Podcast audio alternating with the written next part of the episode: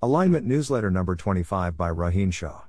Welcome to the Nonlinear Library, where we use text to speech software to convert the best writing from the rationalist and EA communities into audio. This is Alignment Newsletter Number 25, published by Rohin Shah on the AI Alignment Forum. Highlights Towards a new impact measure, Alex Turner, this post introduces a new idea for an impact measure. It defines impact as change in our ability to achieve goals. So, to measure impact, we can simply measure how much easier or harder it is to achieve goals. This gives us attainable utility preservation, AUP. This will penalize actions that restrict our ability to reach particular outcomes, opportunity cost, as well as ones that enlarge them, instrumental convergence. Alex then attempts to formalize this. For every action, the impact of that action is the absolute difference between attainable utility after the action, and attainable utility if the agent takes no action. Here, Attainable utility is calculated as the sum of expected Q values over M steps of every computable utility function, weighted by 2 length of description. For a plan, we sum up the penalties for each action in the plan. This is not entirely precise, but you'll have to read the post for the math. We can then choose one canonical action, calculate its impact, and allow the agent to have impact equivalent to at most n of these actions. He then shows some examples, both theoretical and empirical. The empirical ones are done on the suite of examples from AI safety grid worlds used to test relative reachability. Since the utility functions here are indicators for each possible state, up is penalizing changes in your ability to reach states. Since you can never increase the number of states you reach, you are penalizing decrease in ability to reach states, which is exactly what relative reachability does, so it's not surprising that it succeeds on the environments where relative reachability succeeded. It does have the additional feature of handling shutdowns, which relative reachability doesn't do. Since changes in probability of shutdown drastically change the attainable utility, any such changes will be heavily penalized. We can use this dynamic to our advantage, for example by committing to shut down the agent if we see it doing something we disapprove of. My opinion, this is quite a big improvement for impact measures, it meets many desiderata that weren't satisfied simultaneously before. My main critique is that it's not clear to me that an agent would be able to do anything useful. For example, perhaps the action used to define the impact unit is well understood and accepted, but any other action makes humans a little bit more likely to turn off the agent. Then the agent won't be able to take those actions. Generally, I think that it's hard to satisfy the conjunction of three desiderata objectivity, no dependence on values, safety, preventing any catastrophic plans, and non trivialness. The AI is still able to do some useful things. There's a lot more discussion in the comments.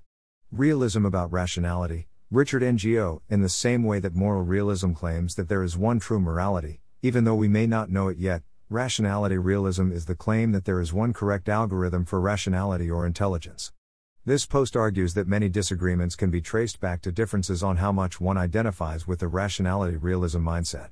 For example, People who agree with rationality realism are more likely to think that there is a simple theoretical framework that captures intelligence, that there is an ideal decision theory, that certain types of moral reasoning are correct, that having contradictory preferences or beliefs is really bad, etc. The author's skepticism about this mindset also makes them skeptical about Agent Foundation's research. My opinion, this does feel like an important generator of many disagreements I've had. I'd split rationality realism into two subcases whether you expect that there is a simple correct algorithm for computation bounded rationality, and whether you expect there is only a simple correct algorithm for rationality given infinite compute, but the bounded computation case may be a lot messier. I'm guessing almost all rationality realists fall in the latter category, but I'm not sure. I'd expect most of the people working on reducing existential risk from AI to be much more realist about rationality, since we often start working on this based on astronomical waste arguments and utilitarianism, which seems very realist about preferences. At least, this was the case for me. This is worrying, it seems plausible to me that there isn't a correct rationality or intelligence algorithm, even in the infinite compute case, but that we wouldn't realize this because people who believe that also wouldn't want to work on AI alignment. Technical AI alignment. Technical agendas and prioritization. Realism about rationality, Richard Ngo, summarized in the highlights. Agent Foundations. In logical time, all games are iterated games, Abram Demski, summarized by Richard. The key difference between causal and functional decision theory is that the latter supplements the normal notion of causation with logical causation. The decision of agent A can logically cause the decision of agent B even if B made their decision before A did. For example, if B made their decision by simulating A logical time is an informal concept developed to help reason about which computations cause which other computations. Logical causation only flows forward through logical time in the same way that normal causation only flows forward through normal time, although maybe logical time turns out to be loopy. For example, when B simulates A, B is placing themselves later in logical time than A when I choose not to move my bishop in a game of chess because I've noticed it allows a sequence of moves which ends in me being checkmated, then I am logically later than that sequence of moves. One TOA model of logical time is based on proof length, we can consider shorter proofs to be earlier in logical time than longer proofs. It's apparently surprisingly difficult to find a case where this fails badly. In logical time, all games are iterated games. We can construct a series of simplified versions of each game where each player's thinking time is bounded. As thinking time increases, the games move later in logical time, and so we can treat them as a series of iterated games whose outcomes causally affect all longer versions. Iterated games are fundamentally different from single shot games. The Folk theorem states that virtually any outcome is possible in iterated games. My opinion, I like logical time as an intuitive way of thinking about logical causation. However, the analogy between normal time and logical time seems to break down in some cases. For example, suppose we have two Boolean functions f and g such that f equals not g. It seems like g is logically later than f, yet we could equally well have defined them such that g equals not f, which leads to the opposite conclusion. As Abram notes, logical time is intended as an intuition pump, not a well defined theory, yet the possibility of loopiness makes me less confident in its usefulness. In general, I am pessimistic about the prospects for finding a formal definition of logical causation, for reasons I described in Realism about Rationality, which Rohin summarized above. Learning human intent.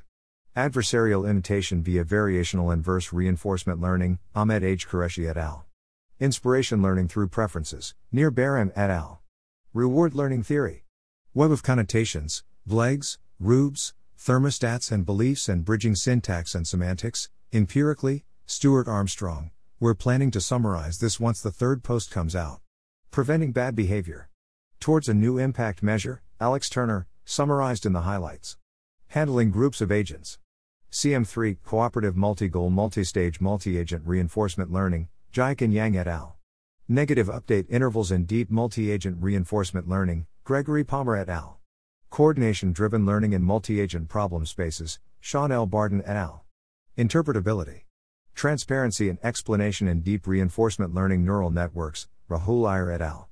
Towards Better Interpretability in Deep Q Networks, Raghuram Mandyam Annasamy et al. Verification. Training for faster adversarial robustness verification via inducing ReLU stability, Kai Xiao et al. The idea behind verification is to consider all possible inputs at the same time, and show that no matter what the input is, a particular property is satisfied.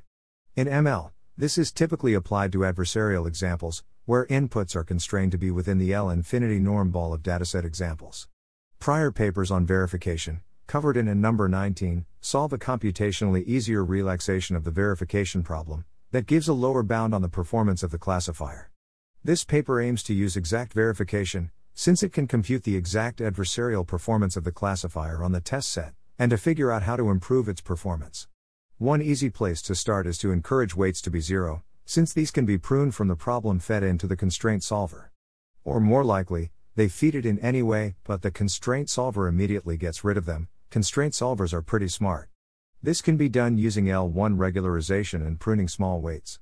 This already gives two orders of magnitude of speedup, making it able to verify that there is no adversarial attack with epsilon equals 0.1 on a particular MNIST digit in 11 seconds on average. Next, they note that verification with linear constraints and functions is easy, the challenging aspect is the ReLU units that force the verifier to branch into two cases. Since ReLU x equals max x, 0, it is the identity function when x is positive, and the 0 function otherwise. So why not try to ensure that the ReLU units are also linear? Obviously, we can't just make all the ReLU units linear, the whole point of them is to introduce nonlinearity to make the neural net more expressive. But as a start, we can look at the behavior of the ReLU units on the examples we have, and if they are almost always active, inputs are positive, or almost always inactive, inputs are negative, then we replace them with the corresponding linear function, identity and zero, respectively, which is easier to verify. This gets another 2x speedup. But what if we could also change the training procedure? Maybe we could augment the loss so that the ReLU units are either decisively active or decisively inactive on any dataset example. They propose that during training we consider the L infinity norm ball around each example, use that to create intervals that each pixel must be in, and then make a forward pass through the neural net using interval arithmetic, which is fast but inexact. Then, we add a term to the loss that incentivizes the interval for the input to each ReLU to exclude zero, so that the ReLU is either always active or always inactive. They call this the ReLU stability loss, or RS loss. This leads to a further 413x speedup with similar test set accuracy. They then also test on MNIST with epsilon equals 0.2, 0.3 and CIFAR with epsilon equals 2 255, 8 255.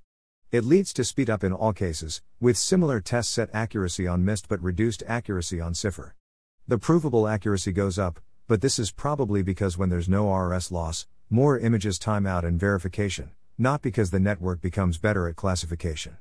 Other verification methods do get better provable accuracies on CIFAR, even though in principle they could fail to detect that a safe example is safe.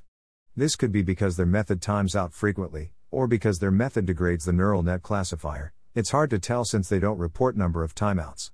My opinion, as with the previous papers on verification, I'm excited in the improvement in our capability to prove things about neural nets. I do think that the more important problem is how to even state properties that we care about in a way that we could begin to prove them. For example, last week we saw the unrestricted adversarial examples challenge, where humans are the judge of what a legal example is, how can we formalize that for a verification approach? On this paper specifically, I wish they had included the number of timeouts that their method has, it's hard to interpret the provable accuracy numbers without that. Based on the numbers in the paper, I'm guessing this method is still much more computationally expensive than other methods. If so, I'm not sure what benefit it gives over them, presumably it's that we can compute the exact adversarial accuracy, but if we don't have enough compute, such that other methods can prove better lower bounds anyway, then it doesn't seem worth it. Miscellaneous, Alignment. AI Alignment Podcast, Moral Uncertainty and the Path to AI Alignment with William MacAskill, Lucas Perry and William MacAskill, summarized by Richard, initially, Will articulates arguments for moral realism, the idea that there are objectively true moral facts, and moral uncertainty, the idea that we should assign credences to different moral theories being correct. Later, the discussion turns to the relevance of these views to AI safety. Will distinguishes the control problem, ensuring AIs do what we say, from the problem of aligning AI with human values, from the problem of aligning AI with moral truth. Observing humans isn't sufficient to learn values, since people can be self destructive or otherwise misguided. Perhaps AI could extrapolate the values an idealized version of each person would endorse, however, this procedure seems underdefined. On the moral truth side, Will worries that most educated people are moral relativists or subjectivists, and so they won't sufficiently prioritize aligning AI with moral truth.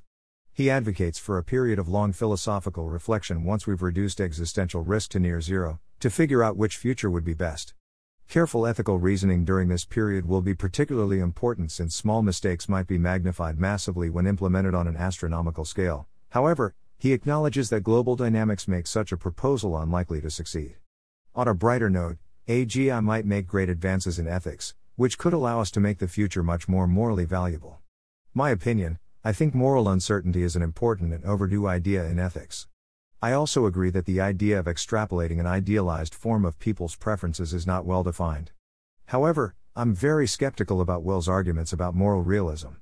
In particular, I think that saying that nothing matters at all without moral realism is exactly the sort of type error which Eliezer argued against here. I'm more sympathetic to the idea that we should have a period of long reflection before committing to actions on an astronomical scale. This seems like a good idea if you take moral uncertainty at all seriously. Does your model know the digit 6 is not a cat? A less biased evaluation of outlier detectors, Alireza Shafaei et al. AI Strategy and Policy.